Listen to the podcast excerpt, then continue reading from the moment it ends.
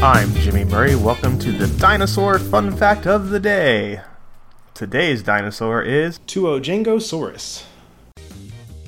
Tuojiangosaurus, meaning the two river lizard, is a genus of herbivorous stegosaurid dinosaur from the late Jurassic period. Again, herbivorous means they ate plants, and stegosaurids means it was shaped like a stegosaurus. This was recovered from the upper Shaximiao formation of what is now Sichuan province in China. Please let me know if I got any of those accents wrong. I'm really trying to learn a lot of Asian languages right now, actually Chinese, Japanese, and Korean, because I really like that part of the world.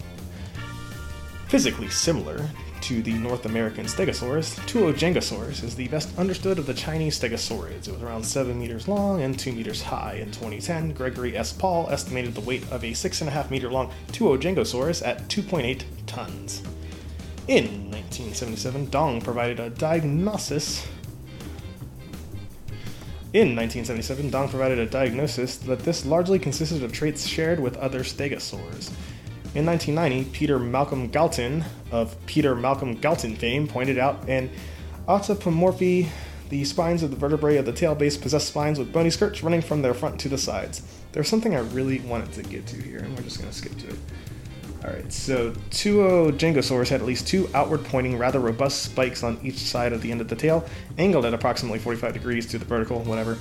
This is what I wanted to talk about. In stegosaurids, this spike arrangement has become affectionately known as the thagomizer, thanks to Gary Larson, who had a popular comic based on that.